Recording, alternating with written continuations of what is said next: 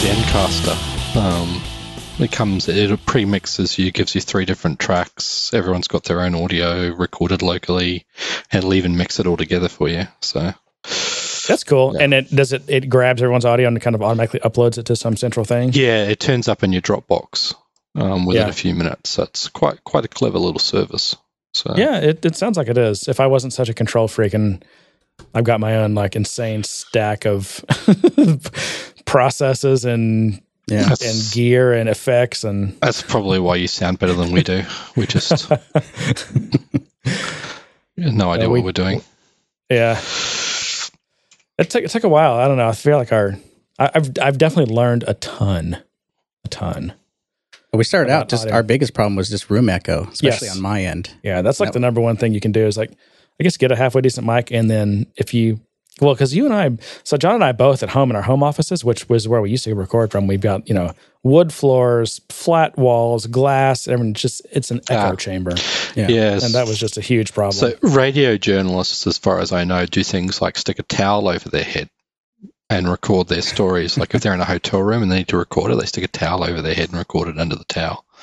I've literally tried. Do you remember like when you know the the little tent forts when you were little? You know, yeah. make a tent fort. Out. Okay, so I would basically make a tent for it like around my desk and tried I tried that, but it yeah. just didn't work. It got too hot and whatever. well, it uh, there's some record of this on Twitter, but I created this box and I put foam padding in it, and then I put my microphone into that, and I had to like lean in and speak to that. Yeah. But I also like took a a blanket and stuck it on the wall behind me to try to stop that yeah. echo. I mean, it all helps. Just hang up a, hang a bunch of blankets or throw them on the floor. You know, just if you have a hard floor, it all helps.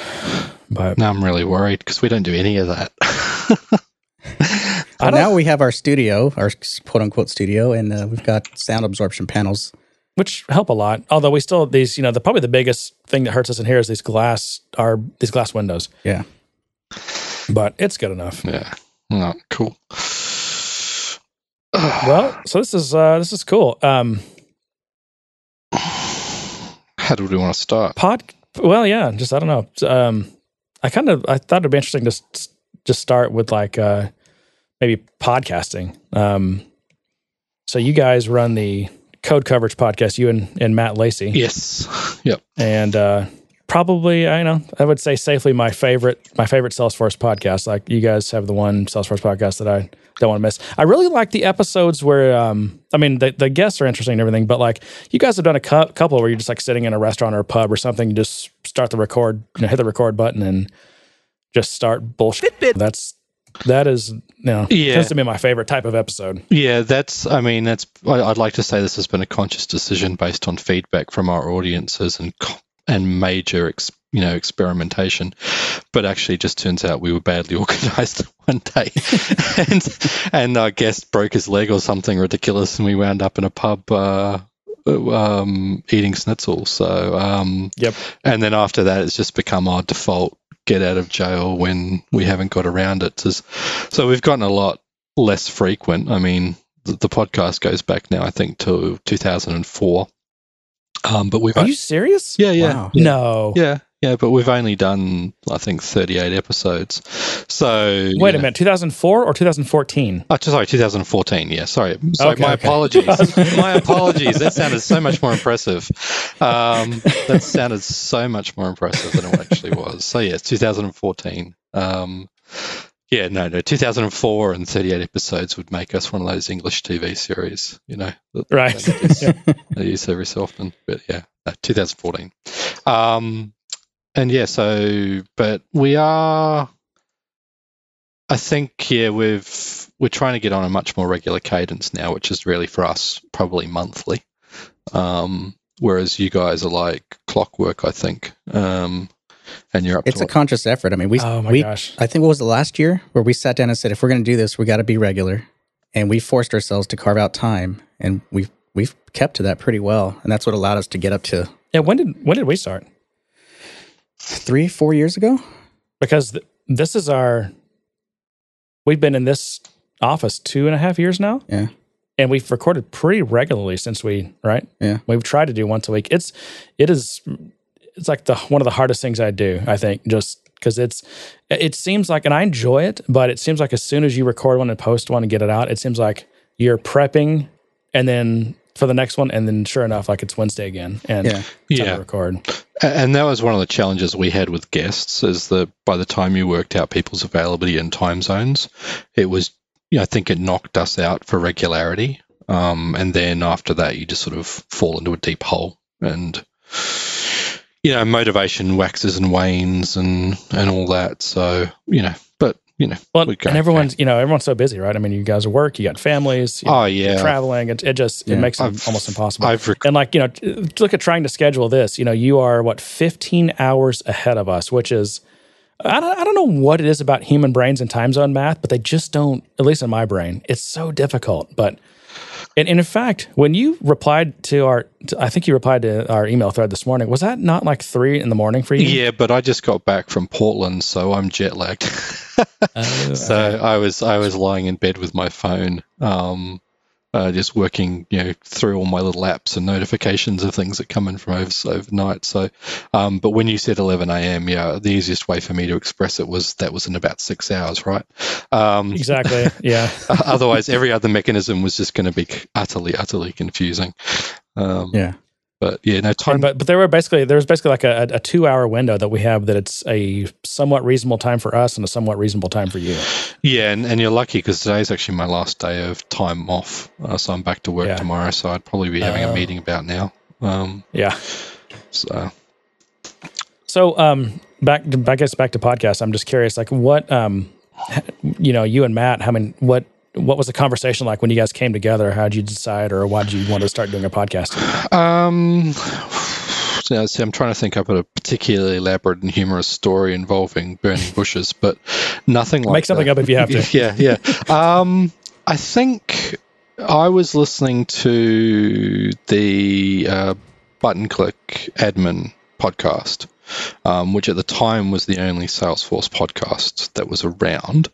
And one of the things I and and you know I well prefix by saying this I'm not a complete jerk, um, but one of the things I um I, I, I I lamented to Matt was there was a I wanted a podcast that contained some actual you know technical content um, because at the time I think button click uh, actually contained very little information about Salesforce you know administration or, or tips or, or or technical advice it, it contained an awful lot of stuff that I would describe as inspiration and people's stories which is absolutely fine and there's a there's a a massive market for that.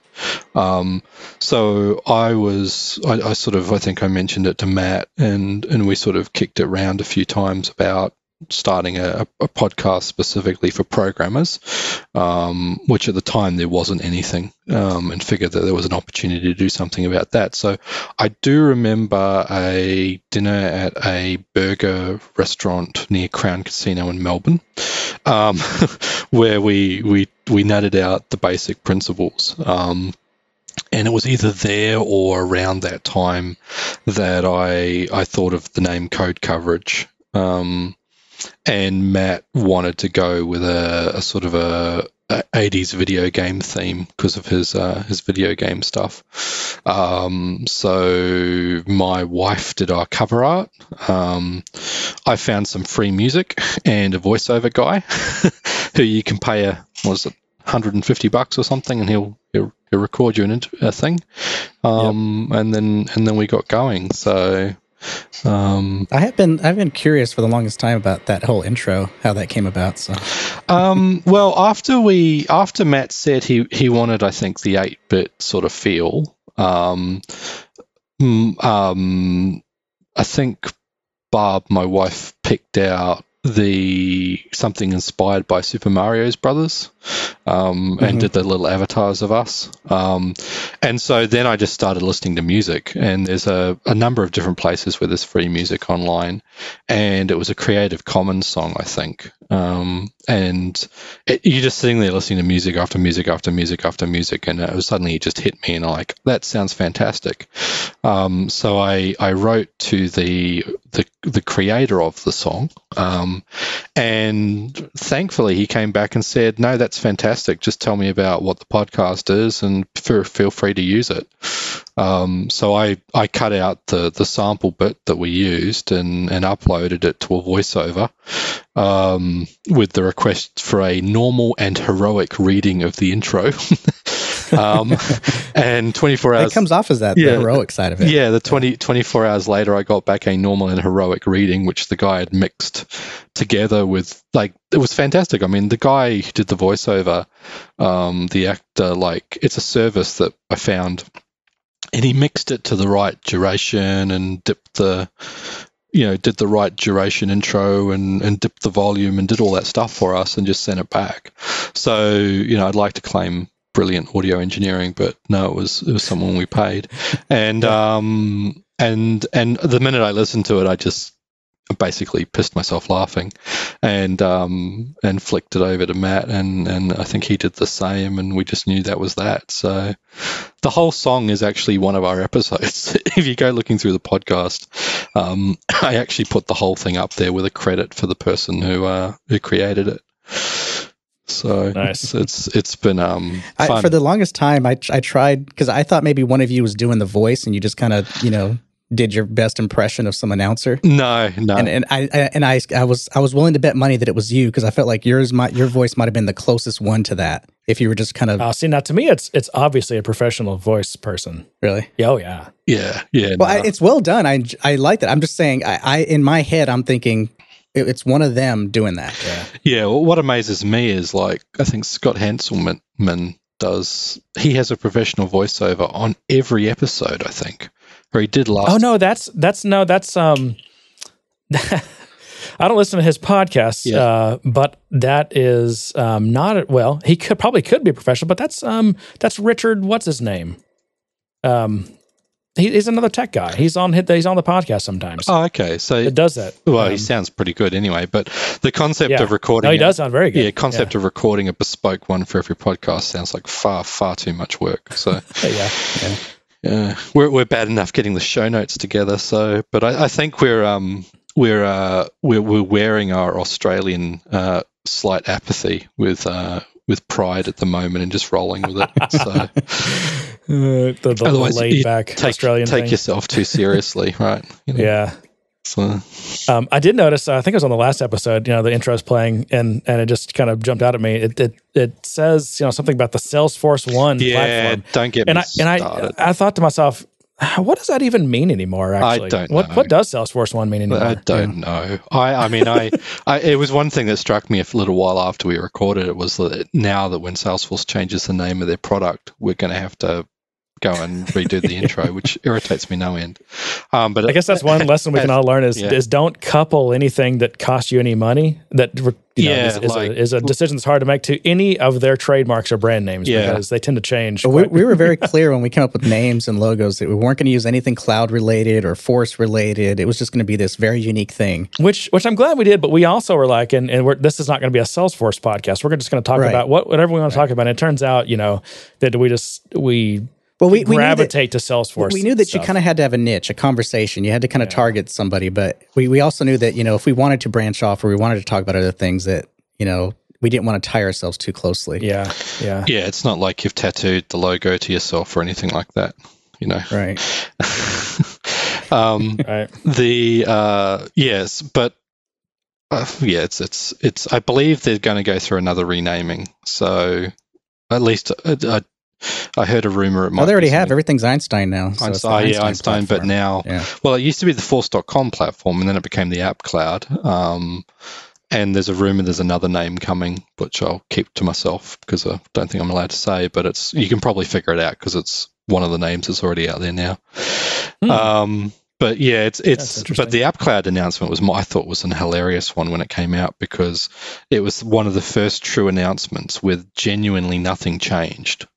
Like they just renamed it. Yeah. And and I remember. Oh, and, and then and then the uh, the the bloggers were were released. It was like they released well, the house. Oh yeah, it was like exactly. this is this new thing. yeah, yeah. Salesforce Forbes is innovating and, once again yeah. with this new app cloud. I'm like, uh, you know, Gartner's writing reports on the app cloud. It's, it's like, okay, good job, Gartner. It, you're, you're earning your you're earning your pay exactly. there. Exactly. There was an analyst I follow on Twitter who I genuinely you know think of being as fairly straight, you know, straight bat. He he doesn't he, he seems to be on the money, or at least I thought. And then he was waxing lyrical about AppCloud. I suddenly realized, oh my god, you know, all he knows is the briefing. Um, yeah. And because you know, I was looking around through there was it was it was did not happen at a release date. It did not happen at Dreamforce. It was just middle of like one Wednesday afternoon it came out, and I was like, oh, okay, right. Um, yep. So yeah, what do you do, eh? So yeah. Yeah he was, he was trying to make a quick buck. I'm waiting for the big rename, right? Because the name Salesforce at this point is very much you know pigeonholing, right? Yeah, and the stock ticker as well, I think CRM, um, CRM because yeah. most of the big projects that we're engaged on, I would argue CRM isn't his primary intent, right? Um, uh, it might be if you look at it a certain way, but it's it's not necessarily the, the primary basis of of what their application is. Um, and so I, th- I, yeah, I do wonder if it's limiting them at the big end of town, particularly when they try to get to this twenty billion dollar target they're talking about, which um, three years to basically double their revenue. That's going to be yeah, an interesting one. I, and I can see them doing that. You know, and I, I don't know. I guess I look at some of the some of the projects I've worked on, and they're they don't seem straight up CRM. I, I mean, I guess you could argue they're CRM, but you know, um, it's still their you know, big bread and butter. University though. student portals, and I do a lot of portals for some reason, or communities, I guess. Yeah. That are, I guess, are kind of CRM in a in a way, but they're yeah, just loosely CRM. It, it, it depends. I mean, there's a there was a Gartner thing that came out that actually put Dynamics in front for for Salesforce automation, um, which which is a very particular form of CRM usage, um, which probably is correct given that as a sales support tool out of the box, there's a lot of things that Salesforce doesn't actually do. You can certainly build them or you can put App Exchange products in and you can do that kind of stuff. But just, you know, turn it on on day one and, and start using it that way, not so much. And I'm thinking about things like, you know, power maps and, and, that sort of stuff that uh, people often use. Um, in in those sort of canned sales processes. So yeah, I don't know. It's a it, it's certainly evolving. I think more towards a generic computing business application platform. Um, sort of a combination of Lotus Notes on steroids meets workflow order management systems meets anything that has customer information engaged in it somehow. You know, and, and it's I don't know. I mean, Salesforce does a lot of things uh, really well, and in in in some ways, I think I definitely think they're an innovative company. But is it is it weird to think that they're not necessarily like super great at CRM? I just feel like there's actually better CRMs out there that are more user friendly, that have had you know lead scoring forever, and just they're they're more uh, yeah. built with like the, the you know the sales rep or marketing person in mind. I don't know. I, I did a little tour of of of so I would describe small business CRMs. You know, just having a look around. Um, and out of the box, a lot a lot of them do more than Salesforce in that particular area, um, in those sorts of things. But you know, few large organizations can need just that. You know, they need a lot more than that. Right. Um, yep. And pretty soon, someone wants a quote quotation form or a CPQ product embedded in, in what they're doing, or um, you know, or they want to see that sort of 360 degree view of the customer and pump information from different data sources into the system and so on and so forth. You know, that's that's where Salesforce sort of comes into its own. Um, yep, and you know Salesforce has got you know a lot of the enterprise stuff. So there's you know all the APIs, you know, oh, single sign on, SAML, yeah. you know, all this. They've and, and and and having been involved in a number of conversations around Salesforce security with some pretty large organizations, they've done a very good job over the last couple of years of keeping pace with with demands, I think. So things like shield encryption and audit history and all that sort of stuff. There's whoever's running that sort of trust eh, security side of the product um, seems to be fairly on the money um, with with where people are at and what people are wanting and, and being able to keep up with it.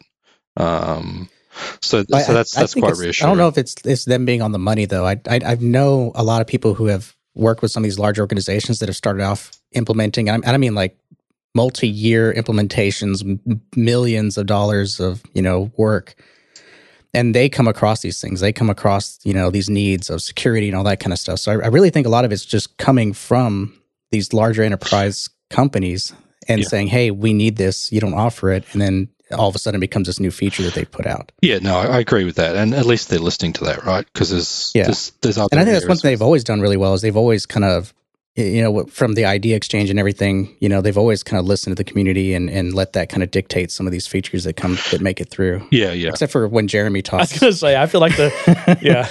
They're listening to someone just definitely not me. Well I, have been i've been listening to you talking about wanting uh, modules and packaging in salesforce i think going back to about 2010 when i got into the platform because i remember you you you talking about it um, back then um, so one day your ship will come in.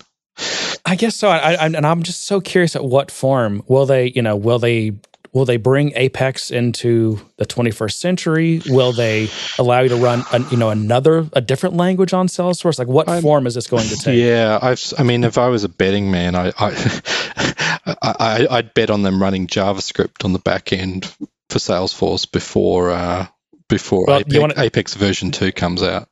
Do you want to hear a sad story? What's what's that? They're already doing it. Okay, no. So it, it Trailhead DX, I guess TrailheaDX. Um, there was a, uh, I guess it's kind of an kind of an invite only meeting, and it was, I guess, um, Salesforce's some of their bigger or better or more technically advanced customers, and they had, I won't name any names, but you know the one of the I would say very high level, kind of executive level uh, you know principal engineer types or whatever uh, running this meeting, and the the point of the meeting was for him to kind of give us a glimpse into what they're doing, but then also take kind of questions and complaints. And a lot of people did have this this this ask of, you know, we want to be able to you know run something other than Apex or somehow get out of the limits or do something more modern. And so his question was, okay, well, uh, let me ask you guys this. J- let me show a hands, Java or JavaScript, and guess which one got more hands. JavaScript. Better JavaScript. Yeah, and I just wanted to. I Want, that, that makes you want to cry. I bet a little tear.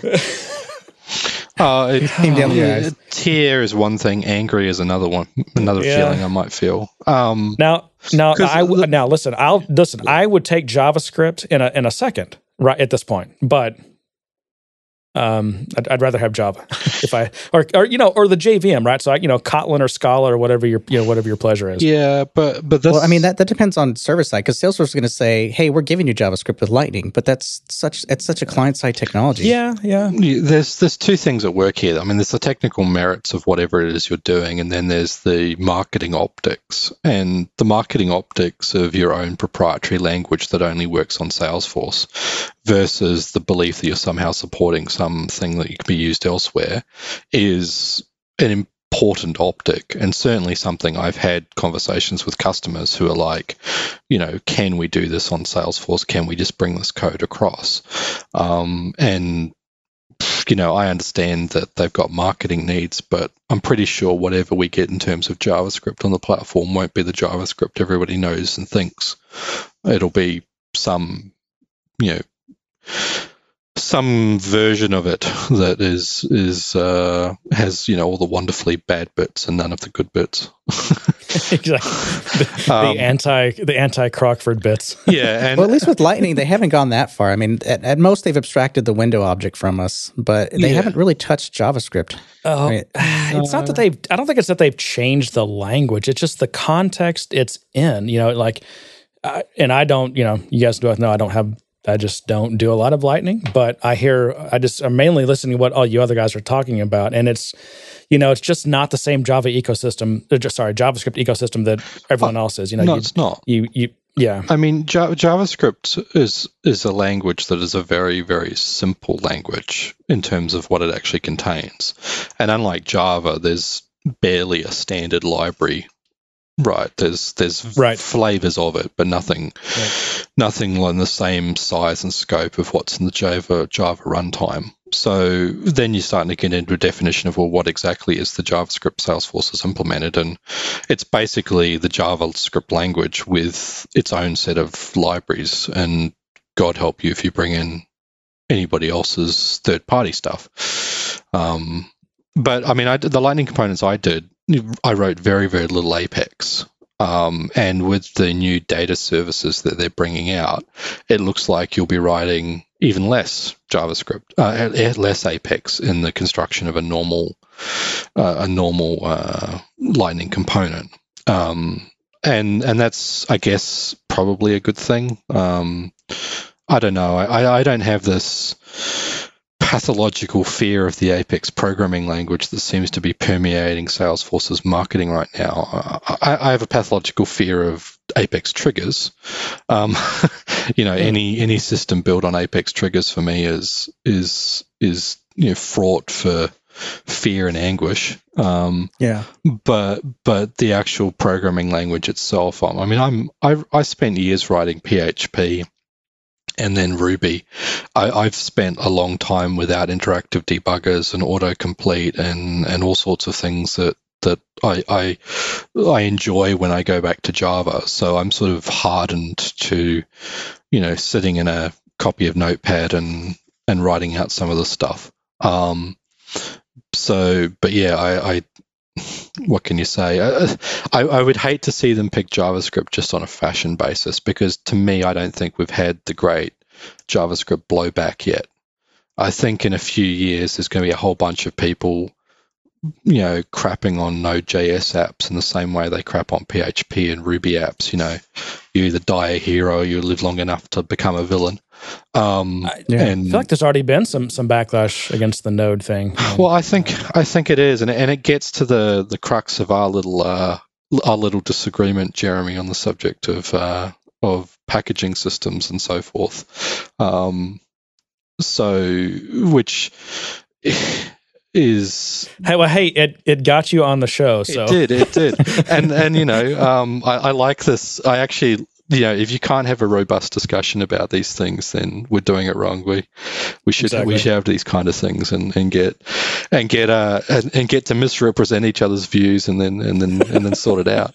Um, for, for for one, just thing I'd like to get on the record, I am not a happy soup guy. All right, I am not a happy uh, soup. Uh, but guy. but aren't we all in, in a little bit at least uh, happy soup guys? Because we're we're made to. We're made yeah, to. Well, right. So I mean, my first large scale sales Salesforce project was back in 2010, 2011, and I think we wound up writing three and a half meg of code um, when, when, we wow. got that thing done in the end. And um, and you know we didn't have packages and namespaces and and the best you could get to was a naming standard for controllers and, and, and breaking the application into modules in the sense that you know, classes and, and certain parts of metadata were prefixed with some kind of three character indicator to indicate which part yeah. of the subsystem they came to. And I mean, you're describing my, my daily strategies for for not going mm-hmm. crazy. Yeah, and and it's and it's something you have to do, which is fine if your system has some sense of of a design up front. But as systems emerge over time, particularly in the way Salesforce once does, you find yourself in this process where you'd have to go back and rename everything. And of course, we know how easy that is. Um, so um, so yeah, you've got this you've got this problem of the the packaging. And I would love that every single piece of metadata in Salesforce had the ability to tag it or another field or something that let me identify it as belonging to a subsystem of some sort. Right um, now, a logical extension of that is to say, well, everything will have a, a namespace and I should have a hierarchy of namespaces and and all that kind of stuff. Um, and that would be would be fantastic. But crap, I just settle for a tag, right? Um, a tag on it, another field somewhere where it, it, didn't, I didn't have to actually encode it into the actual metadata, you know, the API field or, or something like that. Um, and I, and I would love love Salesforce to have that as a capability, and for me to be able to say, get me all these things that belong to the subsystem. Now I've got an extracted package. Now I want to move that from thing thing A to thing B. Um, I think that's good for you know, organization purposes, but I don't think it really solves the problem of code isolation and you know preventing collisions and all these cross dependency issues that, well, that happen. And since since Stephen brought this up, so the, you know the the obvious problem with no kind of name spacing is that is just your your name like collision domain, right? right? You've got one big bucket, and everything has to be uniquely named in that. And so you know, not only do you have to come up with unique unique names for things, which you and and also, by the way, Apex is not generous on their names. In Java, your you know, you literally can have a class name. Yeah. I think it's it's like I think it's thousands of characters, and I think Apex is forty characters. Yeah, it is. So not only, not only is there no namespace, you've got you've got to be able to fit your your ghetto namespace and the name of you know a good unique name of your class in forty characters. Yeah, mm-hmm. so ninety six percent of your classes, your Apex controllers end with controller, except for the two that end with CTLR because uh, you know what I, have switched yeah. to CTRL, yeah. yeah. and I hate that because I am yeah. not a fan of abbreviating, but I just make these compromise, which is not that big of a deal, but yeah, you know, it's just you see things like that. I, but my uh, go ahead. No, no, no. Well, the thing that this is the thing that gets to my packaging stuff, right? And and this is something that Node suffered for. We we all I don't know if we all remember the the left padding problem that Node had.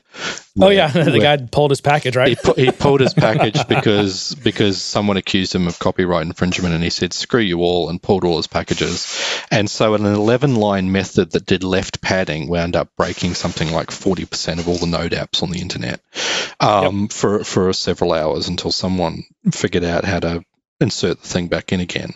And that to me is the kind of thing that I've seen in Java where I cracked open, you know, you crack open a large scale Java application and find three logging frameworks and two PDF frameworks and two, you know, and, and, and it's just like, it's turtles all the way down. It's this relies on this, that relies on that, no, oh, I don't know. I, I could learn that, but I know this other thing, so I'll bring that thing in here and all that kind of stuff, right? Um, yep.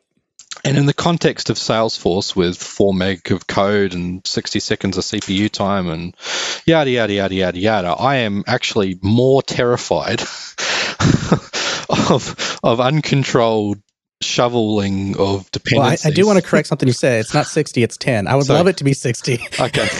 oh, is that batching, asynchronous, I think 60 seconds? Um, Maybe. Yeah. I think. Um, and, and just that async, you know, there's this like mindless shoveling where people stop thinking um, and just start including um, to build an app together. Um, and maybe I'm going about it the wrong way, but no, I, I have a great fear of that myself. I mean, that's one of my hangups when it comes to these packages is that, and, and I'm that way. You know, when I started trying to get into React or even Angular, and I started loading up these uh, boilerplate, you know, applications that like these things that would just get you started.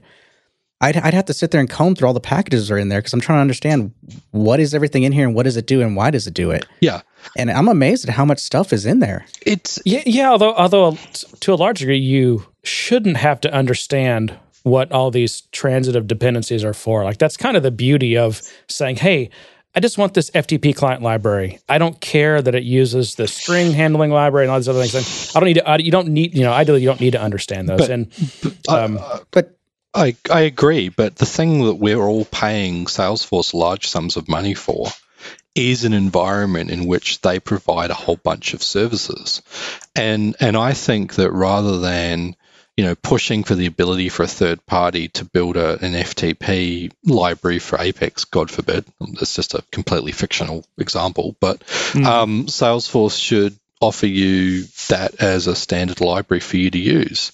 I mean, but that's like saying that's like saying that Oracle should provide every third party library you need in Java. You know, it, it just it's can't it's impossible. I mean, maybe, Maybe, but and I'll explain why I say maybe because there's an awful lot of things Salesforce provides for you that in a Java application you are having to rely on, right?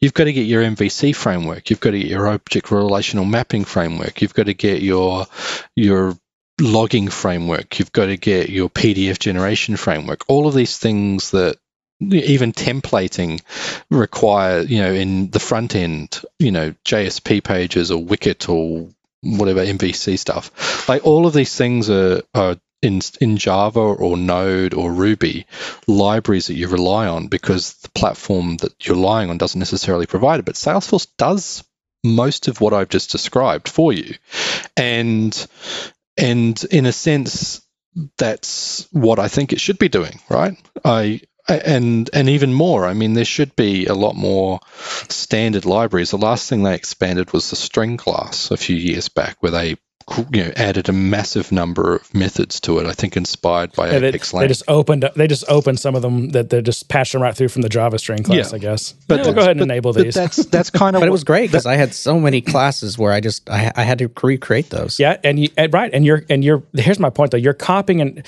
the thing is, is and Stephen, I mean, you described some of the common and very real dysfunctions of when you have you know a basically a public system right where anyone can provide packages and they can they can screw their versioning up they can they can do stupid things with their dependencies and everything else.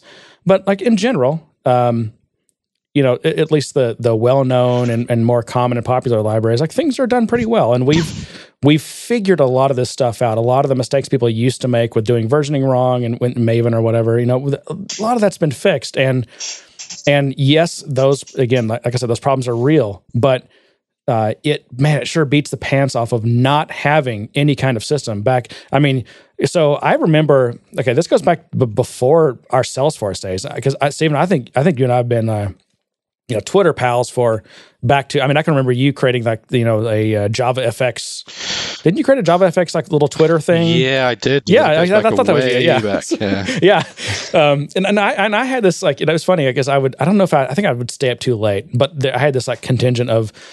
You know, basically, I think Australians and, and New Zealand New Zealanders that were, um, you know, software engineers, but also very funny. Like, there's just funny. Like, there's probably half a dozen. Like, I'm trying to think, it was like, you know, you, like Michael Neale, like I don't know, a few other people. Yeah, yeah. Um, but um, you know, so I'm, I know you've I know you've got some history with Java, but do you remember the days when you you know you built your own class path and you had to when you wanted in you know when you wanted to include the you know struts library, you had to read the docs on what things it expected oh, to be on the class path and totally, then go build your totally. class path. Right? And, and, it was insane. And when I built that Java Java FX client, and for anybody who knows doesn't know, Java FX is a client side Java library for doing cross desktop applications. Um, and when I was writing it, it was in Java FX script, which was its own little peculiar programming language. I mean, that was so low level that when I needed to build my own scroll pane, I had to draw a a rectangle, which was the scroll bar, and you know, basically write a scrolling pane from first principles using nothing yeah. but rectangles and circles, right? Well, to be to be fair, those were early days for Java. It, FX, it, right? was, um, yeah. and then in in later releases, those turn out to be fully functional controls that you just use. You don't have to build that stuff from first thing. But I must have spent four months of my life trying to get scrolling to work properly, and that's that crap. Um, that, sorry, I'm, I'm, working through my trauma. Um, the, that's, that's, what we're here for. Yeah. um, but but again, you know, the, the, the vendor came into thing into play and actually did what they were supposed to do, and and now, you know, there's a lot of that stuff that even if you wanted to write a JavaFX app, um, Hello Jonathan, who's still working on the controls project, um, then a lot of that stuff's already provided to you. And I feel that's the moral obligation Salesforce has for us, right? Yeah. well, I think I think to, to, I think that's true. If if they really want to be a platform, a development platform that they claim and say they want to be. However, I mean, the flip side to this, because I'm on your side with this whole package thing, but the flip side to it is is as we've seen, everything has to come back to to selling licenses with Salesforce. Like they're not they're not going to just implement something because it's going to make developer lives better unless no. it translates into more. I just can't, I just it's hard for me to believe that they're not there yet. That there's not enough you know companies that are looking at Salesforce as a, as a potential solution, but they're seeing, you know, I mean. Stephen, I mean, uh, what is your experience when you talk to you know some of your Java buddies and you try to explain them to them what developing on Salesforce is like? You know, I, I don't know about yours, but I mean, I, I get really funny looks. It's just it's not it doesn't seem like a real attractive thing that you know uh, an experienced mm. software engineer kind of is. No, I, into. I mean, I, I mean, I'll say something like, well, you, while you guys are still arguing about your logging framework, I'll have finished the application and be having a few beers, right? Um, yeah, it, it, well, that's kind of a that's kind of a straw man. I mean, I, you know, I I wouldn't be arguing about it because I would just you know SLF4J and Logback and I'm good to go. Yeah, you know, I, I, have all these things. You want something different, so now you're in an argument. Yeah, well, he's so. not in charge. I am. but the You're, I mean, the, the, it's it's kind of it's kind of a weird argument to say that you know uh, it's having no choice is. You know, I, I get it. There's there's a serenity to that, I think, or a, I, I, I think, some kind of my, I've got some you know, beliefs. I don't think that the world of web applications has particularly advanced very significantly since about 1999, maybe. I don't know. I think when I stopped having to process, well, the hilarious thing is that when I started doing web development, it was with Perl, and I had to parse HTTP headers by hand and reconstruct HTTP headers by hand. And guess what you do in Node? You send back HTTP headers. Um, yeah, I, the, I, mean, I don't know. I've, it, I've, done a couple of little Express things, and it's I got to say it's pretty nice, man. Yeah, but it's still the same to me the same things over and over again. I mean, yeah, but, still okay. So that's a great example. But look at like ninety percent of Salesforce developers don't even know what an HTTP header is, and I and I guess they don't have to care in some ways. But like they're working on a they're working on a on a platform called the internet, yeah. But they don't even understand. Well, I've I've I've worked with people now who whose IT careers are in the order of ten years long, and, and the only technology they've ever worked with is Salesforce, right? So there, yeah, there's, no, there's exactly. a, and this is similar to I remember working with an ASP.NET developer I think it was predating ASP.NET. I think it was classic ASP back in 99 when they were trying to figure out how to send an unauthorized response back to us to, when someone hit something. And I said, well, send a 403. And they looked at me blankly and said, what do you mean? And I had to explain to them HTTP headers, right? Um, because they didn't have know what that was. And there was a method call they had to call, and that's what they did. Um, so I'm all in favor of people learning the principles. That's fantastic. I just find it bizarre that 20 20 years after building web applications, validating a form is still a first work from it's kind of an unsolved problem. Is an unsolved problem. Uh, I mean, uh, for, yeah. no, can I swear on your podcast? But yeah, uh, yeah. I mean, for, it might get believed, okay. but yes. For sake, really, I mean, ninety percent of the web applications are about collecting information from people, and this is not a solved problem. Like that, that to me to be is some kind of either collective, like insanity or the people who get off on creating all these frameworks that's not the kind of problem they're interested in solving. They want to come up with another way of routing or another you know something that's a bit more exciting than pragmatic yeah use. but look what happened with with html what, what was html4 strict or X, xml H, X, hxxml or whatever it was. I don't mm-hmm. remember it anymore but i mean that took a more strict path with you know trying to wrap everything and and basically have an opinion on how these frames and forms would work and interact and all that kind of stuff and the separation of design and UI and data and it just didn't do well. We all went, we all ended up right back to where we started. Well, X, XHTML went basically nowhere. Yeah. yeah. yeah, and I mean, at least with HTML, the later HTML standards, I can say that this field should be a number and this should be a field should be an email address, and I get some basic, you know, browser support for for validating it, which to me is fantastic because you know the amount of web applications that would stuff up validating an email address, you know, just as something as fundamental as that. Um, if we can avoid those issues.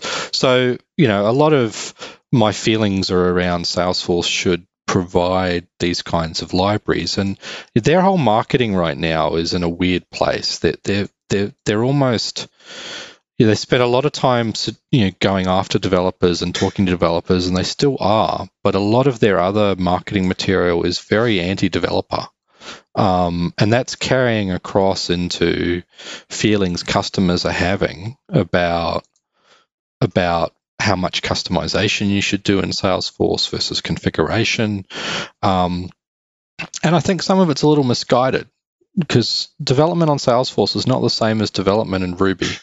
Like you can run your four year old Apex application just fine. You you don't need um, you you don't need to be so fearful because Salesforce has actually done a fairly good job of maintaining backward compatibility. So these things will keep running.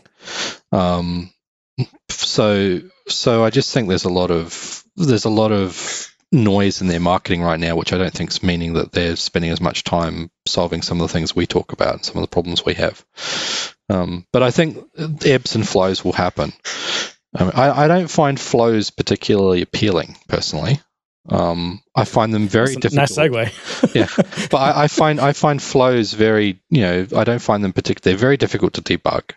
I've, now, are, you talking about Flow specifically visual, or Process Builder? Uh, visual, well, yeah, Process Builder is the younger brother of yeah. of Visual Flows, but I find Visual Flows very difficult to follow. And if you look at the visual flow that Marketing Cloud creates as part of its integration between Salesforce and marketing, you will like possibly cry. it's it creates something like forty interconnected boxes. Um, with lines running all over the place, and I, I, you know, there's no practical way a human being could ever debug it. Um, yeah. So I've probably gone off on an unrelated, unhinged rant then. But um, I mean, you said, yeah, you, got. I mean, there's a lot, lot, There were a lot of things in there that I, I thought were interesting. I mean, just the whole the marketing message. Can we rewind that just yeah, for sure. a minute? Like yep. their their marketing. I mean, um, I feel like Salesforce is in a little bit of an identity crisis, or at least when it, at least as it comes to um, you know developers and how you build on Salesforce and what their message is to their customers.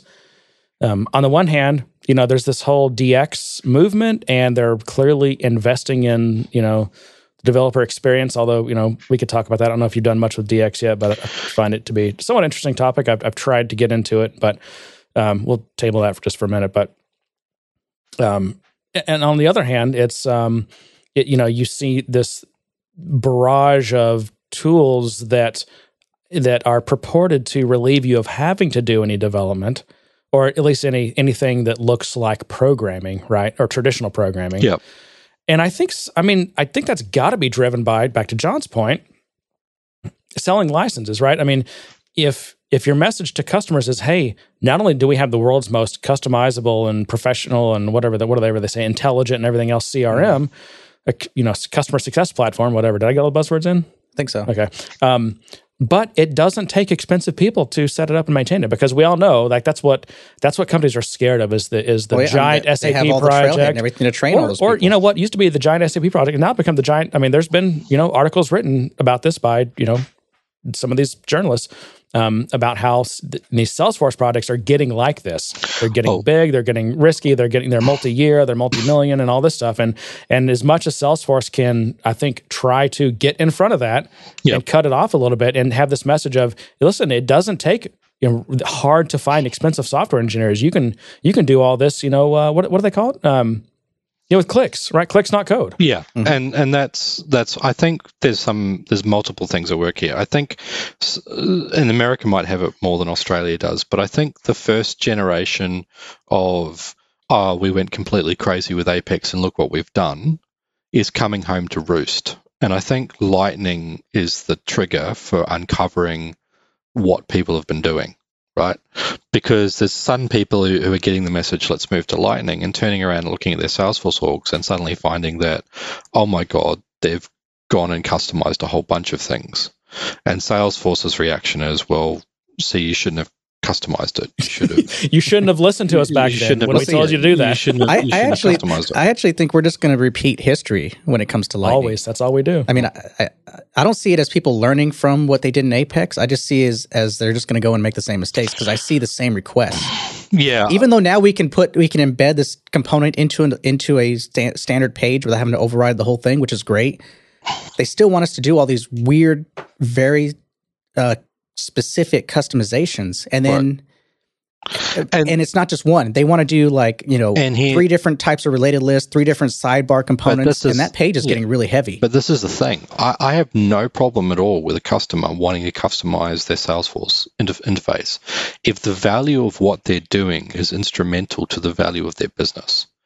If it's the order form that six, you know, sixty-five people hit every hour, that could save them three to five minutes in, in filling out an order, you should customize the hell out of that. But if you don't like forecasting because Terry has a feeling, right? and yeah. control of the budget and would like a completely new customized for- forecasting implementation, then you know, go away. That's my thoughts, right? Um, and so, and I've, I mean, I've seen, I've seen Salesforce orgs where someone replaced every single stated standard page layout on every major object because they wanted relate, related lists in tabs, not in a list. So they mm-hmm. wanted multiple tabs yeah, with each tab being a related list. Now, I think that's an invalid. Oh wow! Yeah, that's an invalid request but people have gone off and done that kind of thing because they could. Um, yeah, that, and that gets back. And I know some clients you just are literally uh, unhelpable, if that's a word. But I mean, that's when you got to educate these people who are, you know, you got to try to, you know, help them see the light and and and but see, I, that's that's the problem with these tools, though. These tools like Flow and you know all these different components that you can just grab off the the AppExchange and toss them onto the screen. There's very little thought required to putting it to implementing it you just drag and drop it on there and you put it on there. And and so there everyone's just kind of in this constant flow of prototyping in their production environment just because they can. Right. Because they can make yeah. these changes so easily and, and so I, quickly. and when it comes to flow and process but i also feel like i need to and i i, I guess i always have to do this because I, I think i regularly send the wrong message but i'm not i'm not against flow or process builder. I mean if if it's the difference between you having some good custom functionality for your for your operation and not then absolutely do it. Do the flow, do the process builder, right? Um, but if you at some point, it's I always say this like you have to know when you've crossed that line into okay, this is we're we're needing you know we we have a critical mass of customization that we need to do to this and and we're running our business on it and it's really important. That's when you need to then step back do an analysis get if you don't have the you know find someone who is qualified that can help you think through what the best way to do stuff is. And that's when i'm and in that situation a lot of times it's really it's not flow it's not process builder. That's when you should switch to another tool. But but absolutely in certain situations, you know, like I said, if it's the difference between you you know getting down the road and not, then then do it. I mean, it's it's it's a good tool for that, and and there's it empowers a lot of people who aren't software engineers to be able to to be able to do really good things with this system. Which is one of the messages I have around you know concepts like architecture. The, the, the right answer is just the right answer for the given set of circumstances, and if the circumstances change, then the answer changes. Um, and you hope that that a business's plans and overarching goals are such that their circumstances are generally long term and that and that then you can build or, or configure towards a certain direction. Um, but I, I, agree with you you know uh, uh, to say that the process builder is better than a salesforce trigger and then create 43 process builders off a single object um, or, or to do I would what I describe as indecent and immoral things in configuration to try and satisfy it because someone said you will never write a piece of code, you must do it all with configuration, is to me, of course, always the wrong answer. Um, so I, you know, the, Salesforce gives you so many options and so much flexibility to, to work so quickly, which is why I like it. It's a it's an instant gratification thing for me. Um, yeah, and I, I, I really appreciate that kind of concepts. Um, but you know, I just I wish the messaging. I feel like sometimes the messaging messaging is misleading, which is I think that's the source of most of my frustration, and also just the fact that this is now it's a lot more surface area that I have to try to explain to clients like why even though Salesforce just told them this was the best thing ever, why it may not be a great idea. And that's something you know I think everybody in the ecosystem faces when when when someone from Salesforce blurts out that Lightning's free for an existing org. Um, and and fails to add, oh, by the way, you'll need to assess your customizations, go through a change management and training program, roll it out to a pilot group, you know, gather feedback and customize, configure to your your outcome, which is the actual answer, um, then you know it's things are the complexities are lost in the what they want to get across, which is a very simplistic messaging. Um, so you know that, that's the messaging between you know the sales rep and, and the individual buying it, and usually they bring in someone like a partner to kind of you know help implement and, and those kind of conversations do end up happening. They do. They I, I, think I think the messaging that really kind of gets to me are, are just the the you know the Dreamforce type messages, the the World Tour messages, where they just they pump you full of energy and and just you're you leave the thing thinking you could do everything with point and click, and you're so excited and you can't wait to go back to your to your office and, and just start tinker away and start building some stuff. And, and that's the danger to me is is just that there's so many people. Well, I'm not going to blame it on people. I'm just going to say there's so many. there's so much just this infusion of just go and do it, just go and do it, yet you know, a lot of these people are doing it in their their production environments. Yeah, and and large enterprises, large enterprises who are, are dealing with Salesforce are very much struggling with this as a concept. The the businesses are very at a business level. There's a lot of joy and love in the way that they can get what they want done orders of magnitudes faster than than other systems. Um, and then conversely, there's this this concern that because of them doing that, it's it's it's it's dangerous and it's got out of control. In some cases, it can and is that is the case. Um, I don't know. It's it's a. I wish I knew what the exact answer was, but people understanding understanding the platform and its pros and cons thinking about it and being reasonable is the start of the problem is start of the solution because this this I mean I've seen it in architects where you know oh we we will use the system to solve this problem. No matter what evidence to the contrary indicates that that's probably a bad idea. The architect has spoken and you, know, shall, you shall go forth and use this as your system um, in all sorts of perverse and just you know alarming ways. You know that's wrong. Um, as is the the concept that you don't need to plan at all and you just need to get on with it. So, yeah, I don't know. It's a, it's if we if we could all just be a little bit more reasonable, that would be a good starting point. Yeah, yeah, that's probably true. Strong opinions weakly held. exactly. so, but anyway. I don't know. I guess to I guess to put a, a bow on the whole you know package thing i just think there's there's a definite um, some amount of of dysfunction in a typical you know in a in a anytime you have a good sized uh, org with you know lots of lots of custom development i just think there's so much that a a packaging system that enables you know the community to, to share well defined well architected version components and so have you know I, sane transitive management and, and all that stuff. Well, I just I, I, don't know. Yeah but no I, and, and, and, maybe it is putting the cart before the horse because maybe we should get a switch statement first or you know yeah, generics or something but but, but but but I think that we kind of already have something along that lines which is you know the, the concept of managed packages, right? Because I've been thinking about what you've been saying for a while now.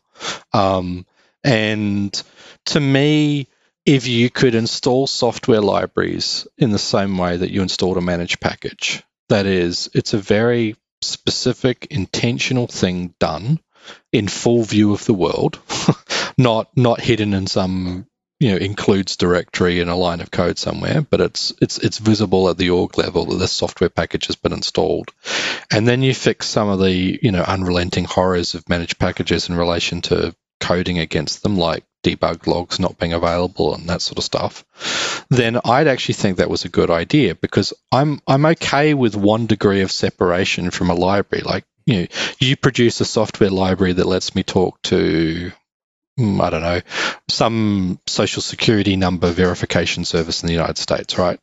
Um, and you that package is something I can install, and I'm and and sure maybe it is an application and I can use it, but it's also a library I can call from my my own code. Um, then I'd be okay with that. Where where I start to freak out is that when your library depends on on my library, that depends on Matt's library, that depends on John's library. That's where things to me start to get I, a little guess, bit. I guess, out. but right now, the right now the way we deal with that is everyone just copies and pastes that all that code into their own project, right? Yeah. And so, you know, so John's, you know, open source, you know, FTP client library, like I copy and paste his from his GitHub, you know, project or whatever into my managed package. And so do you with your managed package. Like it's all, it's just a mess. I mean, uh, maybe it works in a but, weird way. But in some ways, that's just, I suppose, a form of static compilation versus, I mean, yeah. but static binding. Yeah. yeah. Um, it, it, I mean, it's, uh, it's, I just, I mean, I've, I've had a Ruby project where you go to upgrade all the gems and you, you stand in this you know steaming hole that was your application, wondering what the hell happened, right? Yeah, because yep. suddenly so many things have changed, you never figure out how to ever fix it. Um, and I mean, I've had the same. I've had the same thing with with npm. But like I said, I mean, some of that's because, and I guess you'll never get away from this, but just these these package vendors or, or whatever they're called, you know, doing it wrong, right? Well, uh, specifying versions wrong or, or too too tightly true, coupling specific versions or not using ranges or whatever. But I like the idea of fat packages, right? I, I think I think it should be possible for you to build, say, that social security validation service based on top of just the standard Salesforce libraries and have no other dependency, right? And then I depend on your business level functionality. And for that, and for anything that's common to evolve towards being part of the standard Salesforce libraries, and for us not to have to have a left pad package yeah, it's just well, yeah. I mean, that's I guess that's an extreme example, but I mean, just Salesforce will never come close to be able to provide provide you know in their standard library everything that that we need. I mean, there's just you know I don't know. Go look at popular packages from all these different systems, and I I mean, there's just so much stuff maybe. that Salesforce can't and never will provide. I mean, you know, I mean, come on, man. They're they're busy keeping. Uh, what 30 30 something versions of apex and Visualforce historical versions running correctly i mean that's that's such a giant engineering drain that they're having to deal with and you know we we all see i mean you know we talk about their you know their it's not like they have even though they you know do 10 billion dollars a year in revenue there's not there's not extra money to throw around at this stuff i guess i, I guess I, I just i felt like a long time that the apex team seems to be three people right I, I, I well, you wonder I, if they, you wonder if there's anyone left if they're just not all working on Lightning or something. I mean, well, maybe it is. Maybe that's the problem. But it's just yeah. I mean, these are my hopes. I can't necessarily say. Well, and, and that's the thing. I mean, because I think we all, you know, probably get chances to talk to to um, you know, product managers or just engineers at Salesforce or whatever, and I mean, they're they're all, they all seem to be sympathetic to all these the, all these ideas, and they get it. It's just yeah. they're they're it's just you know they're being told from on high what they're being being given directives, and they're it's not the same things that we're saying. Yeah. So they're just they're they're doing their job the best they can with all the constraints they have and their existing workloads and everything, and it's just. I don't know. It's just the different. It's different priorities. I so, guess. I just think that, and I, you know, kind of John made the point about if yeah, maybe I'm paraphrasing or rephrasing this in a different way, but you know, if customers aren't asking for it, then why would they do it? And I just think and I, I, certainly hope, I certainly hope that way more customers are are asking for these things now. And I think that's why you see Salesforce DX. Oh yeah. So maybe we there's there's oh no maybe that's a good maybe that's a good chance to no there's there's no doubt segue to DX but yeah to DX so so that, I mean there's no doubt that the, the, platform is being used in ways that are at the edges of the platform's capability in, in use in some well, many use cases. And and Salesforce DX is a wonderful recogn- you know example that somebody at Salesforce you know they've listened and they have embarked on a very significant engineering process. Wade Wegner tells, you know, was at Forcelandia last week and was saying something like close to 250 people are associated with with Salesforce DX and that whole landscape of packaging and deployment and, and all that work. Um, so it's it's it's a massive engineering effort, and that's incredibly heartening, right? When you when you have, we've lived in a world where so much of the stuff seems to have been forgotten for so long, um, that they're they're really really jumping on this. It is, and that's you know I, I don't know. I guess that's that's been a bright a bright spot for me of of hope recently is just that that simply that this initiative exists, right? And they're they're acknowledging that they have work to do here, and they're they're serious about about doing something about it. Um, but I, I I'm I feel like the motivation behind DX is not in the interest of you know say implementation developers like us that you know basically just customize Salesforce. I really think DX from inception was driven by ISVs. And that's maybe, where the tooling so. is going to focus. But if I can benefit from what ISVs need, I'm fine with that. Well, no, I just think that the benefit we're going to see is going to be way down the road. Mm. I, I, think, I, think, right now they're focused on packaging and metadata, which doesn't really do much for me right now. I, I think it's mostly motivated by the um, um, by large scale Salesforce implementations of vendors. Uh, sorry, at customer sites. That's what I think it is because. Mm I don't think they've ever had much love. The ISVs have struggled for a long time and things have gotten better. But there's changes to the ISV program right now in terms of Salesforce wanting to take more revenue off people. So mm. I'm still not sure that that story's fully in favor of vendors, ISV vendors. But um, I I, th- I, think it's really these large scale Salesforce implementations at, at, big clients where there's a lot of work being done, a lot of customization work being done, and everybody wants you know everybody wants continuous integration now, right? Everybody wants DevOps Oh, yeah, that's and a and a platform that yeah. cannot do because that. they because they read that in a magazine. Yeah, DevOps. But does, right? does DX give you continuous integration? Um, it, does. it doesn't. It doesn't. It's not like a, it's it's not a continuous integration platform. It just I think one of its goals is to make CI more possible with less friction. Yeah, but see, I mean, for, I mean, with DX and, and the crux of DX being scratch orgs, I mean, it, it seems like it's it's really geared towards t- testing your code and your logic against various scenarios of environment setups. I think it. Am I wrong? And that seems to cater to ISVs.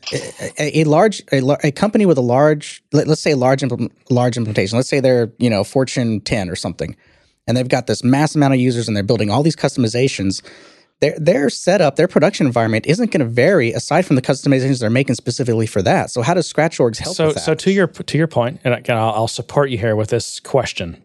Um, let's say I want a Scratch org, and I'm I'm not an ISV. I'm just a, a corporate developer, right? Right I got a scratch org. I want to deploy all my stuff to. So I, I want to get. I got to get. First of all, though, before I even start, I got to get everything out of. production. I want to get all my metadata from production, so I have. I can do a, my mm-hmm. initial. You know, my git commit dash m initial commit. Right. Right. it's my initial commit.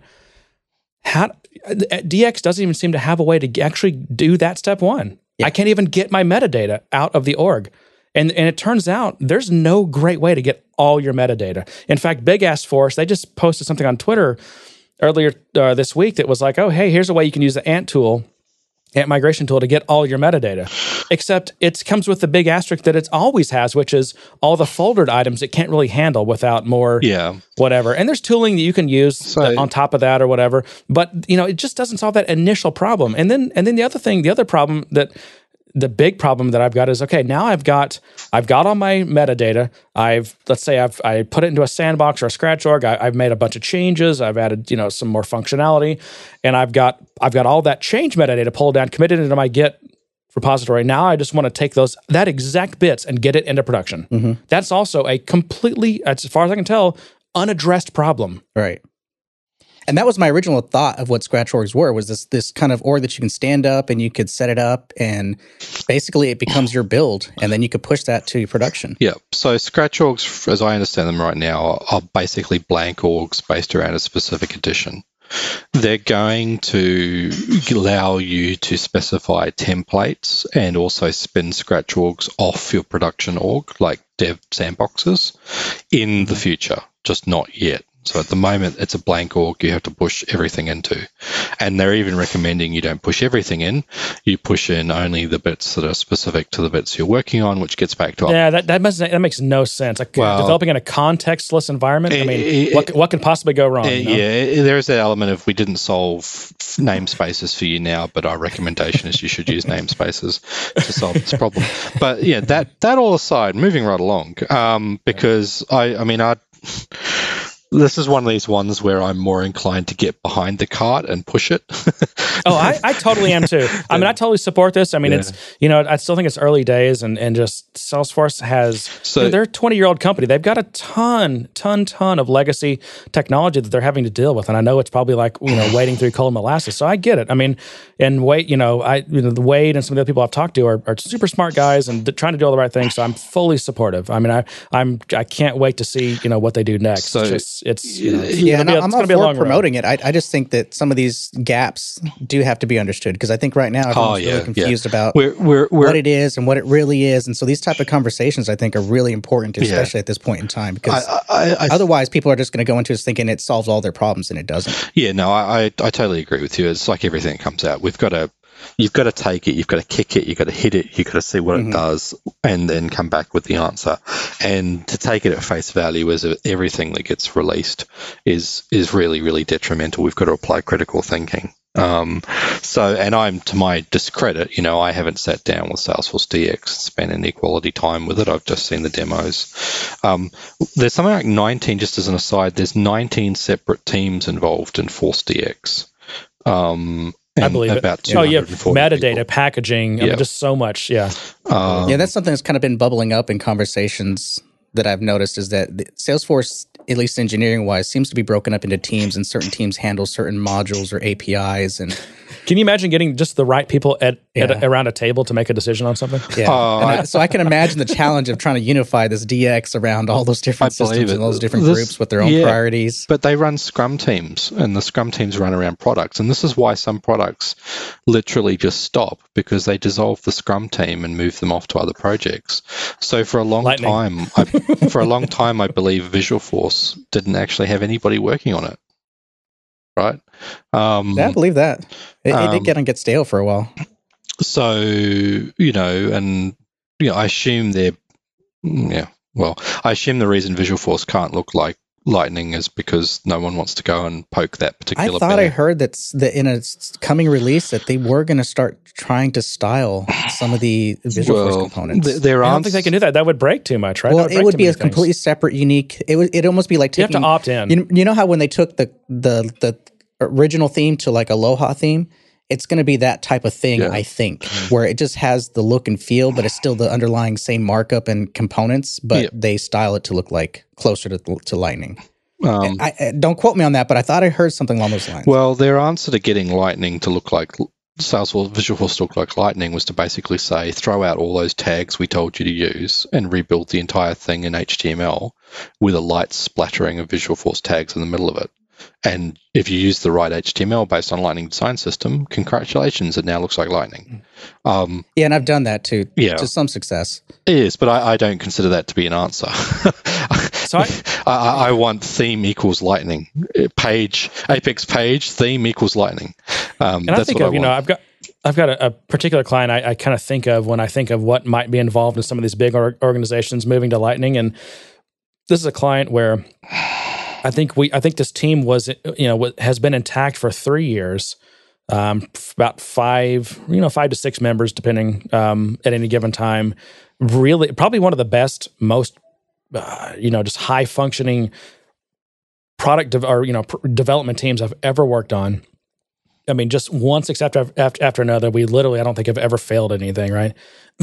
um, but it's we've we've built and built and built and built and built and this large organization runs so much of off of what everything we've built. And i think of what would be required to convert them to lightning and and I, I know the answer is well you don't do it all at once right? You do it you, figure, yeah. you come up with a strategy you do it in pieces but i just still i just i think of how do i even go to this client and say okay yeah we, we're going to do it and it's going to be a, a process over time but it's it's just all it's refactoring. And and you know, it's it's the joke or whatever about you know con, con, trying to convince your client to even spend one sprint on refactoring is is usually a no go. Well, you know, to, to try to convince them to spend the next year on refactoring is is the the dangerous uh, thing is it's a hard is, sell. And this happens with content management systems, where the cost of re-implementing your website in the content management system is is is the same cost as replacing the entire product, right? Yep. Mm-hmm. Um, and so that's the great elephant in the room that if you tell a large customer they've got to spend all that money rebuilding it again, that they might turn around and say, well, how about we do it again, but this time we'll use Dynamics or Oracle yeah, or something yeah. like that. Um, which is unfortunate, but you know they had to make the jump.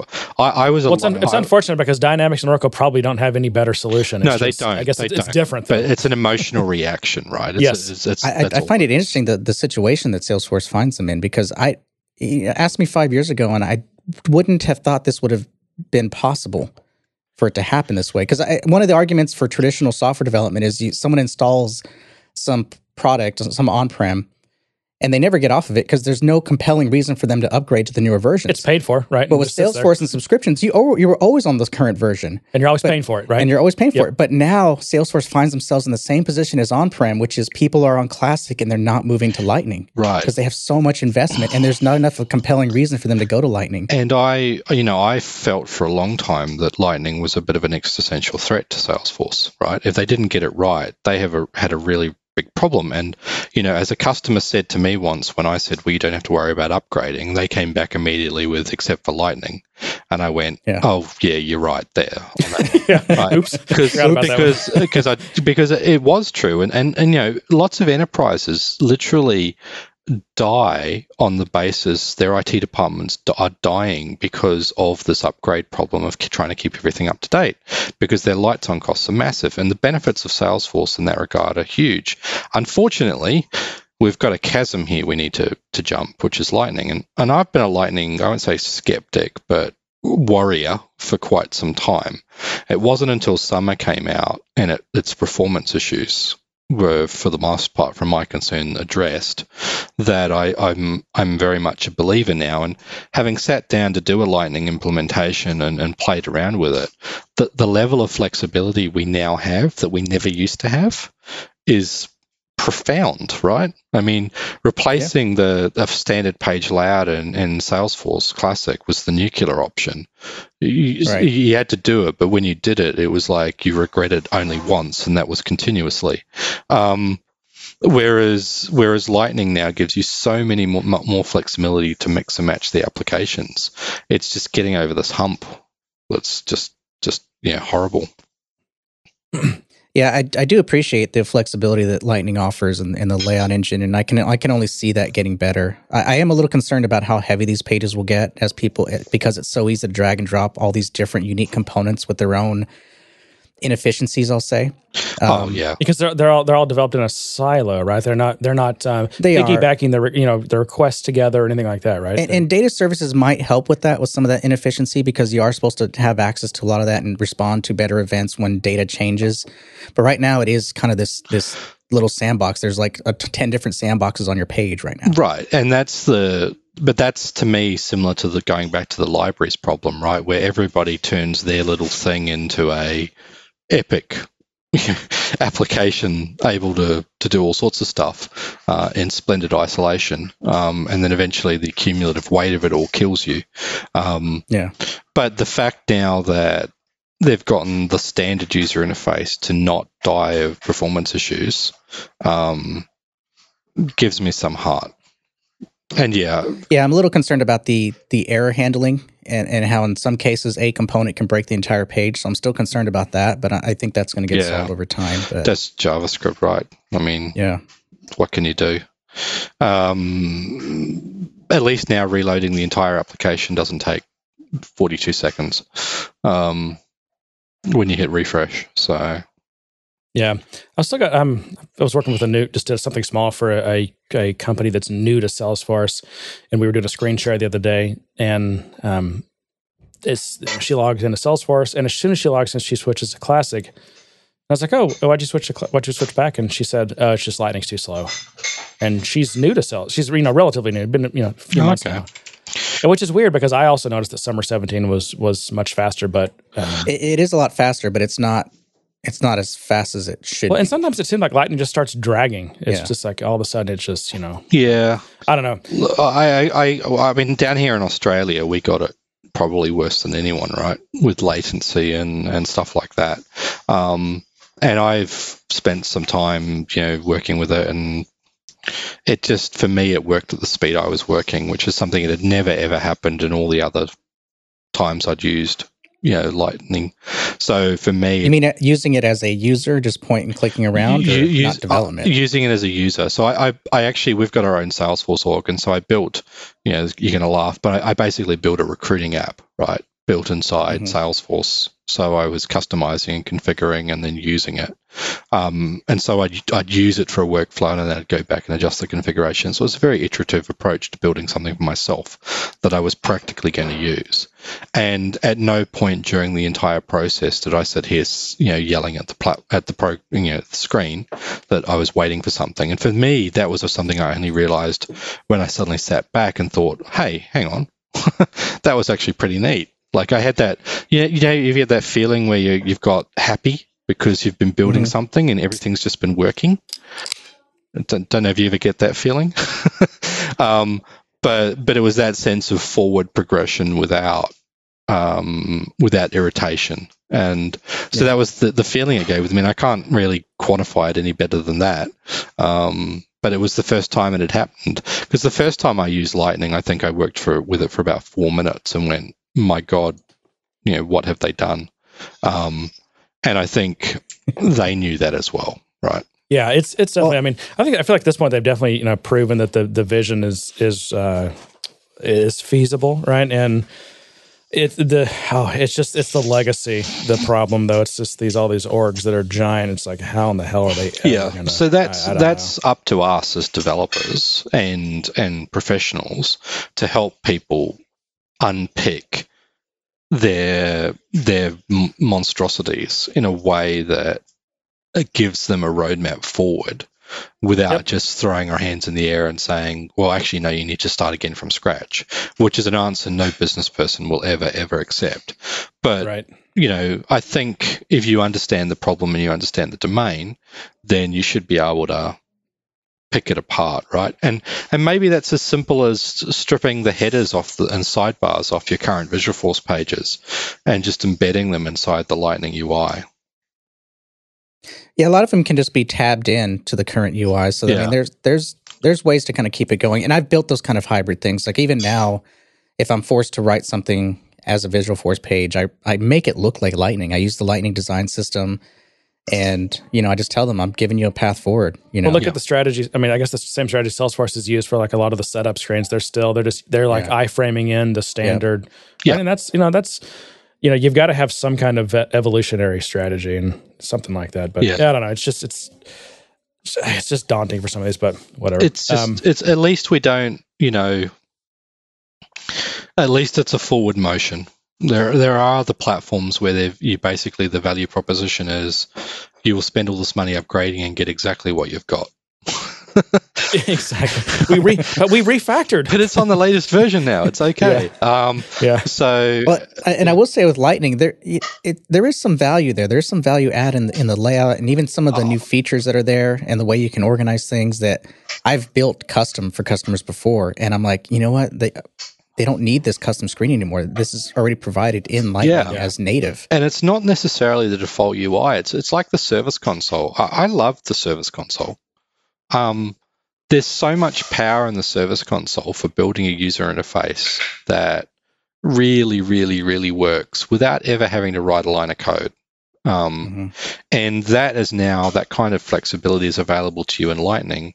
Um, and so um, and so I like that's all customers really want. Everyone just wants a, a freaking console app.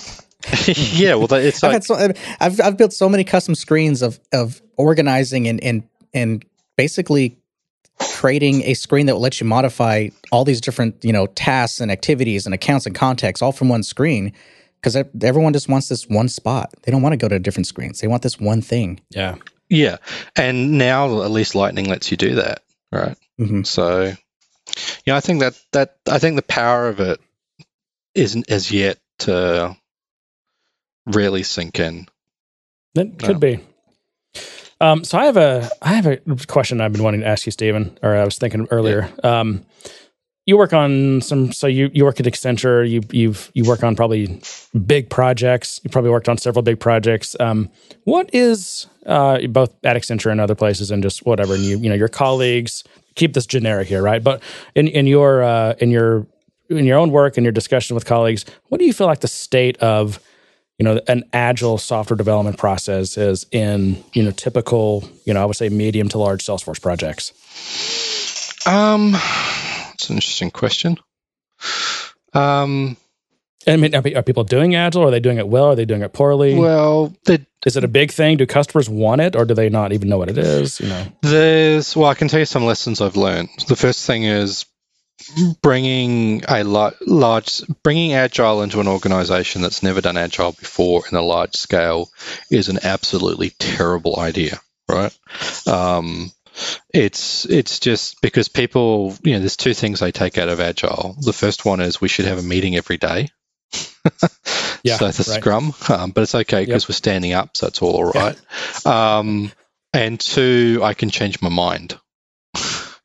um, yeah. And that's about all they get, and they fail to take on the the sense of ownership that you're supposed to have as a product manager, um, where of, of actually owning owning it and making decisions, and most of all, making compromises because yep. agile doesn't guarantee anything except you'll get the things you want most first. Um, oh, it won't necessarily guarantee you it'll cost you a certain amount of money or take a certain amount of time or that you'll get anything everything you want it'll just guarantee that what you want the most will arrive first and that's my yeah. interpretation yeah no um, which is i actually i think is a, a, really beneficial and important part of it yeah um, so i do see i see a lot of customers doing it um, i see conflicts when it comes into contract contact with things that are less agile for instance, data migrations and systems integrations, they tend not to respond, I think, well to an agile mindset. Um, and so that truly exploratory nature of agile, I think, is actually very, very, very difficult to con- to, to to to actually accomplish. Um, also, you know, the Salesforce platform has problems with you know refactoring and changing direction. There's certain things I think that once they're in place are, are not easy to change, um, like your data model. Once you yep. get coding, um, mm-hmm. your naming structures once you get going, um, and so to me, there's some uncomfortable elements of of Salesforce in relation to that. So yeah, what do I think? Um, most of our customers. So are, are most, you typically most, the yeah. ones to introduce agile to your customers? So when you come in, I, I imagine you're going going to a company and you're saying we do agile. Yeah, what do you I mean? What do you lead with? You know, what process do you lead with when it's when it's? I mean, I think a lot of a lot of customers are probably you know you're the expert. You know, they've hired you know a, a nice firm to come in and do this. They're like, you know they're they're interested oh. in what what you are going to say, what you're going to you know what you're going to propose. So what do you what do you lead with? What you know? So we've got a number of we've got a number of different methodologies around things like design thinking and then scaled agile framework um, and also our own specific methodology around implementing Salesforce. And they're all slightly different in the and they address different areas but for me the key thing is what's the most what's the most progressive approach you can bring to a customer given the customer's mindset and capabilities right um, mm-hmm. I've seen, you know, a company known very, very much for its agilistness. Um, you know, very being very big on agile, um, and and they're known as being agile zealots. And I, I, won't mention their name, but if you've been around, you might know who I'm referring to. Um, you know, I've seen them walked from customer sites, and I've seen them get senior IT leadership fired, right? Because they took they took an organization on a journey that the organization was not ready or able to follow on, mm, um, and they did so in that kind of zealotry kind of way, which I find hilarious. That when people say agile fail, fail, it's because you didn't follow the process, uh, which is particularly humorous when the first line is "we favour people over process" um, in the the Agile exactly. Manifesto. Yeah. That's always an amusing one. Um, so for me, it's it's really you've got to take a what's the pro- most progressive thing you can bring to an organisation given their current set of capabilities, and and and you'll often find a lot of customers aren't terribly mature in their ability to execute IT projects. And it's not their fault because they just don't do them very often, right? The, the, people who, who, who maintain and run an organization are not the same kind of people who can bring widespread change to an organization, which is what a, a large scale project is. So there's a natural mismatch between the two concepts. So, you know, this, and this is where the large system integrators, you know, for all our faults and and uh, and and uh, jokes made behind our backs are uh, are um, sort of have the strengths in that space of being able to bring in the change management and bring in the program management and bring in the kind of contractual controls that when uh, you're a small scale Salesforce integrator, you're really just being carried away by the client and their whims and their their their emotions. So, you know that that's sort of where my headspace is at. So, um, I would I, I, think there's a number of things that are just universal I think are apparent. I think working in small bun- in groups, like working sorry working in small increments. So the sprint or the iteration or the any concept that allows us to basically measure progress over a period of time and have enough of those periods of times in the duration of the project for us to accurately track progress is a really good idea. So that might be your your sprint. It's a week or two weeks or three weeks or four weeks. Um, that's one of those key things. Um, and, and you know, basic concepts like user stories are important because they give you a list of things to do, right? Um, and so many projects fail because they don't. You don't have a list of specific things you're going to do, so you can never measure how you're going. Um, yeah. And they don't put any time constraints on you, so you're always borrowing from tomorrow. You know, we'll get better next time. And tomorrow will yep. be a better day. Tomorrow will be a better day. and pretty soon you've run out of project. So that's where the the iterations and the sprints really really focus the minds on the fact that holy crap, we thought we'd get this done this time and we didn't. You know, we only got half of it done. Um, so I need more people or less requirements or I need to really look at what we're doing in terms of efficiency. So I think those things are core to us, and I, I don't think um, yeah, any any other methodology you do always contains a mixture of those things. I'm not sure if I've answered the question, but that's just some of my mus- musings. no, yeah, that's good. I mean, I I don't know. I I think this is I think this is one of these things that I think everyone probably struggles with. And there's no, you know, there's no pure agile or pure waterfall. I mean, it's all, in fact, even agile, you can look at it as a bunch of really small waterfall projects, right? Oh yeah, absolutely. Um, and, and I but, think, but it's valuable to go into the engagement with a point of view, right? Um, and then to adjust that point of view as reality sinks in. Exactly. And, and to me, the, to me, the big thing that I always try to, and, and I feel like so much of this is, and maybe this is you know kind of plays into what you're talking about with organizations that are just not ready or they didn't understand it or whatever but i mean the the hardest part of about this whole processing for me these days is basically client education like i'm going in unless it's unless it's an organization that they're maybe they're already have a sophisticated IT organization or they're a so, they're a software development company themselves. I mean, I'm doing if you know no. if that's not the case, then I'm usually doing a lot of education. I'm trying to get them to understand that I mean, yes, you know, someone might give you this big proposal that says you're going to get all these things over this course of time for this amount of money, but it's basically a charade. Like, they have no idea whether they're going to be able to do that. And you have no idea whether that's what you're going to need by the end of the project. No. And so all you can do is you can just work in small increments and test the hypothesis, right? And see how you're, you're going in that regard. Um, and, and, you know, it's like, it's not like what it, you like to think that everything's forward progression, but as someone once said, it's not 20 years of progress; it's one year repeated 20 times, right? Yeah. And and that's it's like, oh, I've been I've been a software engineer for 20 years. How how good am I? Well, I don't know. Did you do the same crappy work for you know 20? But but but you're always encountering a customer who's never done this before, right? I mean, sure. some of these back end systems, customers might replace every 5, 10, 15, 20 years, you know, and the people who are around who put it in aren't around anymore. Um, and, and, that's where that fallacy of let's document this because we didn't have documents from the, mm. from before comes in. Well, I, I worked in a, a, company where they had the same mainframe system for 20 years, right? And and and you literally had to go and sit on someone's knee and, and have them tell you a tale. Unfortunately, yeah. they couldn't tell you a tale because they don't think about the system as a holistic entity. They thought about it as a series of small programs they worked on. Um, what I was al- alarmed and amused to find was that I actually found the room in the building that contained all the thousands of pages of typewritten notes, which described oh, wow. the entire mainframe application from the original vendors. Um, and guess what? I tried to get someone to read it, and they didn't want to read it. Right? Um, I tried to scan it and, and, put it in a knowledge base, and everyone just looked at me blankly. So I don't know. I don't know what.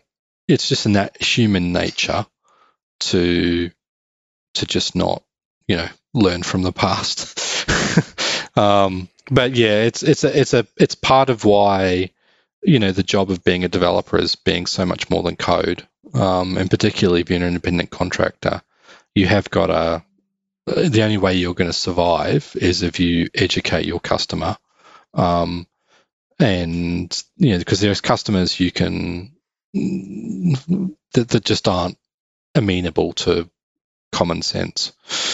You know, the, the I don't know. I think the good news is, is that these days, about seventy percent of the for, for, the for the customers that aren't sophisticated and they're and they're not, you know, they they don't build software for a living. About 70% of the time now they're very open to the idea of agile they they like when i talk to them about um, how that this is a way they can reduce their risk and have like a way higher likelihood of getting something that's actually valuable at the end, right? Oh. They they really kind of get oh, that. I don't know if I've I feel like I'm and I really don't give myself any credit for this because I feel I still feel like I'm terrible at educating and I'm not a good trainer. Um, but I think it's just that people, you know, it's a, this is 2017, right? People have heard people, uh, most people have heard of Agile, like they've they've heard of it, or they've heard of Lean, or their company does Lean, or something, right? They've heard of these concepts, and so it's it's you know, I'm not starting from a completely cold oven here. No, I um, I agree with you. And the other great constraining element is that's not standard functionality right? And with Salesforce, right? So that's the other thing to use is to explain what they want in the context of a standard Salesforce function and how different what it is they want is from the standard Salesforce function. And that's a really useful metric to try and convince someone that what they're wanting is not necessarily um, uh, the right idea and then to open up the conversation to what is your actual problem you're trying to solve and can I provide you an alternate way of solving that problem? It, that isn't precisely what you've just described to me now as is is how you want it solved. Um, and you know I say you know, customers you've you've kind of got a budget of hundred dollars. Where do you want to spend your hundred dollars you know in terms of customization and and is this a big enough problem to hit with the hammer of coding. Um, and I find that these are all useful ways of focusing people's minds and having them reconsider and readjust what they're doing. So, yeah, that, that's yeah. the sort of stuff. I wonder if there's also an element of just kind of instant gratification that seems to be kind of what people are used to these days. They're used to being able to get things quickly and easily. Oh yeah, see results, and, yep. and I, I, think that's the, the story of agile well, kind of caters hey, to that. With, with, Salesforce, their their latest press release was you can have you can get Service Cloud up and running in a day, one yeah. day custom custom service cloud implementation. But I think that also kind of lends to where, where agile is a little more accepting is that you know you're you're kind of told that you're going to get to see things more often. You get to see results weekly, or if not weekly, you know we we, re, we adjust, and and that kind of mindset kind of I think helps alleviate this whole black hole mentality of waterfall where you got to tell us everything because a month later when we come back with this thing built yeah. better do everything you said. Yeah. Otherwise, you're screwed. Right? I, I, can safely say I emoted when I saw that press release about setting up Service Cloud in a day. Um, I had feelings. Um, yeah. Well, you can uh, technically set it up in a day. I've done that. Yeah, it's yeah. true. Um, yeah. but yeah, you're right about the agile and the gratification. But that's, I mean, that's it. That should be the way it works, right? You shouldn't. Yeah, it's it's kind of horrifying to think there was a time when someone said, "We'll get back to you in a year and show you the system." Yeah. Even even our even our biggest biggest projects that we're running right now um, we have we have playback sessions on a fortnightly basis that often involve 50 or 60 people sitting in a room and the team goes through demonstrating the functionality that was built in the last fortnight. You know and that's a team of a development team working on that project in the order of 30 to 40 people. Yeah. Oh, that's um, a big team. Yeah that's a big team. Um, and it's a big project right? Um, and and but that's that's the agile aspect that's the playback aspect of it. And and all of our our stuff is along those kind of variations. And customers really like it you know they're they're seeing what they they're paid for. You know? There's a um there's a book called agile estimating and planning and i think it's by mike cohn if i remember correctly. And I, I think it's in this book. He talks about how um, any any project, and of course he's you know he's referring mainly to agile projects, obviously, but you know you're not just building the thing you're building, you're also building a ton of knowledge. Um, because when anytime you go through a significant project, everyone learns a ton about you know the um, I guess the domain, right? Like in the business and all and and the technology, right? And and uh, because you're building all this knowledge, that's that's why it's so critical to do not only iterative development, but like you know these, like you said, these kind of bi-monthly, which that's the translation for the Americans. Uh, oh, sorry. Um, yeah, uh, you know these demos because you get to see what's happened and learn from it, and we and we get to talk about what we learned. Not only like we show, but we talk about what we learned. And it, and you got the business people, you've got you know the product owners, you've got the developers, uh, and and you get to then incorporate all that learning into the next iteration. And that's just one of those things with waterfall. I feel like you kind of forego all that. And, uh, and people are terrible, terrible, terrible at visualizing. Right? Very few people can can conceptually imagine a system based on a series of requirements. Right? To see it though, that, I don't think anyone that, can. That I, I sure can't. Um, uh, I'd like to think I can. When you've built the same thing a couple of times, then I can sort of do it. but yeah, I yeah. mean, and also if requirements are terrible, then yeah, you're pretty much in trouble. Um, but yeah, mo- but I'm I'm talking about even things like data entry screens. Sometimes people just don't get it. Right? They have to see it to to really understand yeah. it. Um, so yeah, but um, just as an aside, I think I need to go.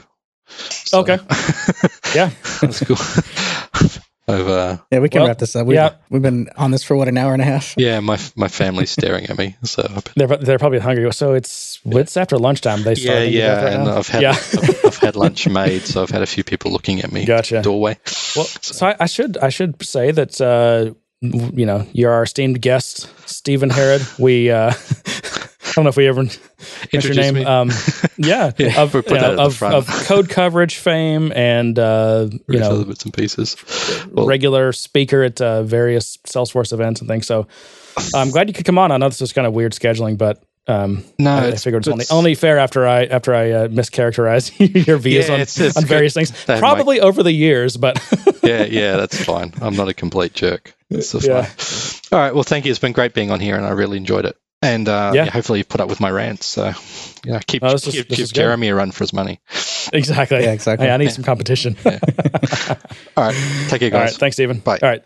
Well, um, again, thanks for everyone who has come back and found us. We are, you know, back up to our pre Squarespace failure numbers, and yes. uh, I think growing beyond that. So that's great.